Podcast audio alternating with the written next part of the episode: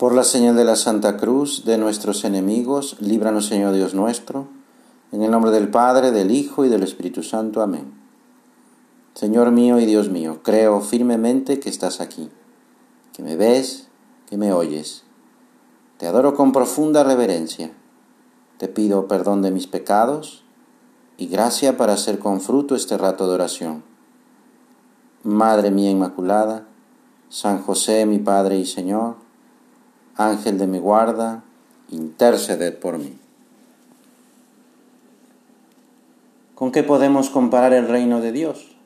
¿Qué parábola usaremos? Con un grano de mostaza. Al sembrarlo en la tierra es la semilla más pequeña, pero después brota, se hace más alta que las demás hortalizas y echa ramas tan grandes que los pájaros pueden cobijarse y anidar en ellas.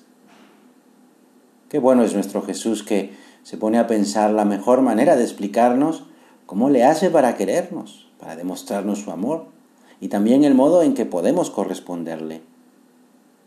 Pues sí, la voluntad de Dios es que se construya el reino de Dios aquí en la tierra y ese reino se construye a partir de nuestra santidad, es decir, dejar que esa semilla vaya creciendo en nuestra vida.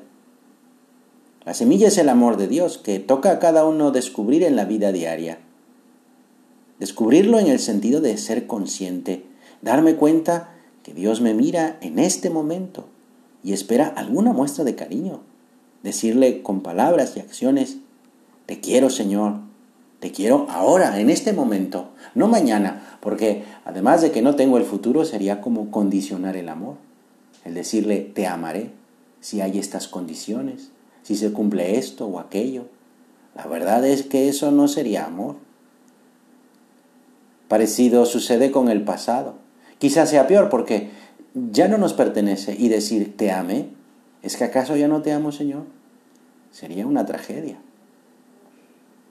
San José María dice, si no estoy en guardia, vigilante, cortando todo lo que no me une a Dios, no seré capaz de ver nada de lo que me pide.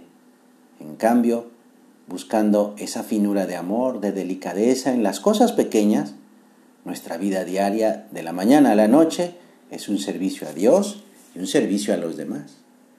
Ahí está la verdadera lucha, ahí está la santidad, ahí es donde se ama, ahí es donde queremos vivir con Jesús. Mira, el alma enamorada descubre a Jesús porque está atenta. Encontramos a Jesús en presente. Es verdad, somos pequeños y hacemos cosas pequeñas. Y nos entregamos en eso que estamos haciendo. Estar en guardia, como nos dice San José María, es amar con obras, es estar en las cosas de Dios, atentos a las necesidades de los demás, mi familia, mis amistades. Ser el primero en hacer ese pequeño servicio, es hacer bien lo que me toca hacer. Por ejemplo, dejar acomodado el lugar donde estuve trabajando o jugando, es sonreír. Vamos tú y yo a hacer propósitos concretos para encontrarnos a Jesús en esas cosas pequeñas, ordinarias. Que se abran nuestros ojos, Señor. Esforcémonos, pues, para que no se nos escape el amor a Dios por los agujeros de la pereza o del egoísmo. Porque pensemos que no merece la pena buscar a Dios en algo que parece pequeño y que en este tema no lo es, porque todo es grande si se hace con amor. Ayúdanos, Señor, a seguir tu ejemplo, que aprovechemos todas las ocasiones para adelantarnos a servir a nuestros hermanos, que en ellos veamos tu rostro. Basta descuidar las cosas pequeñas o tolerar las pequeñeces para que se resienta la armonía familiar, para causar un daño en el hogar. Como una gotera, que es un desperfecto de poca importancia, pero si no se repara, puede ocasionar graves destrozos en una casa. La vida ordinaria se ilumina por la fe, que nos hace descubrir el valor de las cosas pequeñas.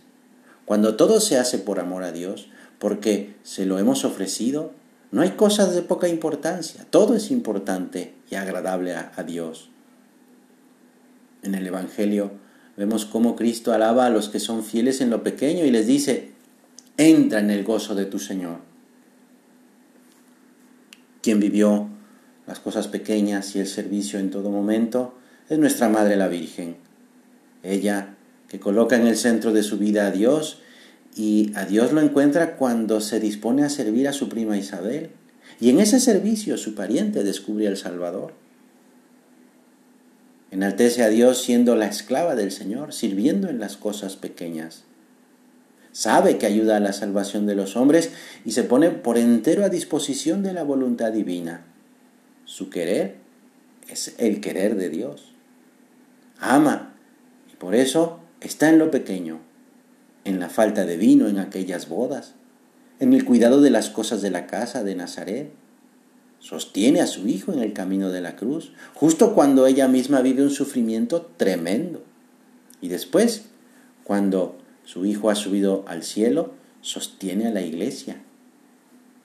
A nuestra Madre pedimos que nos enseñe a ser buenos servidores del Señor y de nuestros hermanos, fieles en lo pequeño, para que la semilla de mostaza se vuelva un árbol frondoso.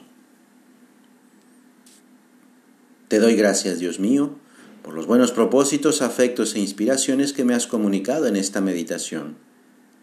Te pido ayuda para ponerlos por obra. Madre mía Inmaculada, San José mi Padre y Señor, Ángel de mi guarda, interceded por mí.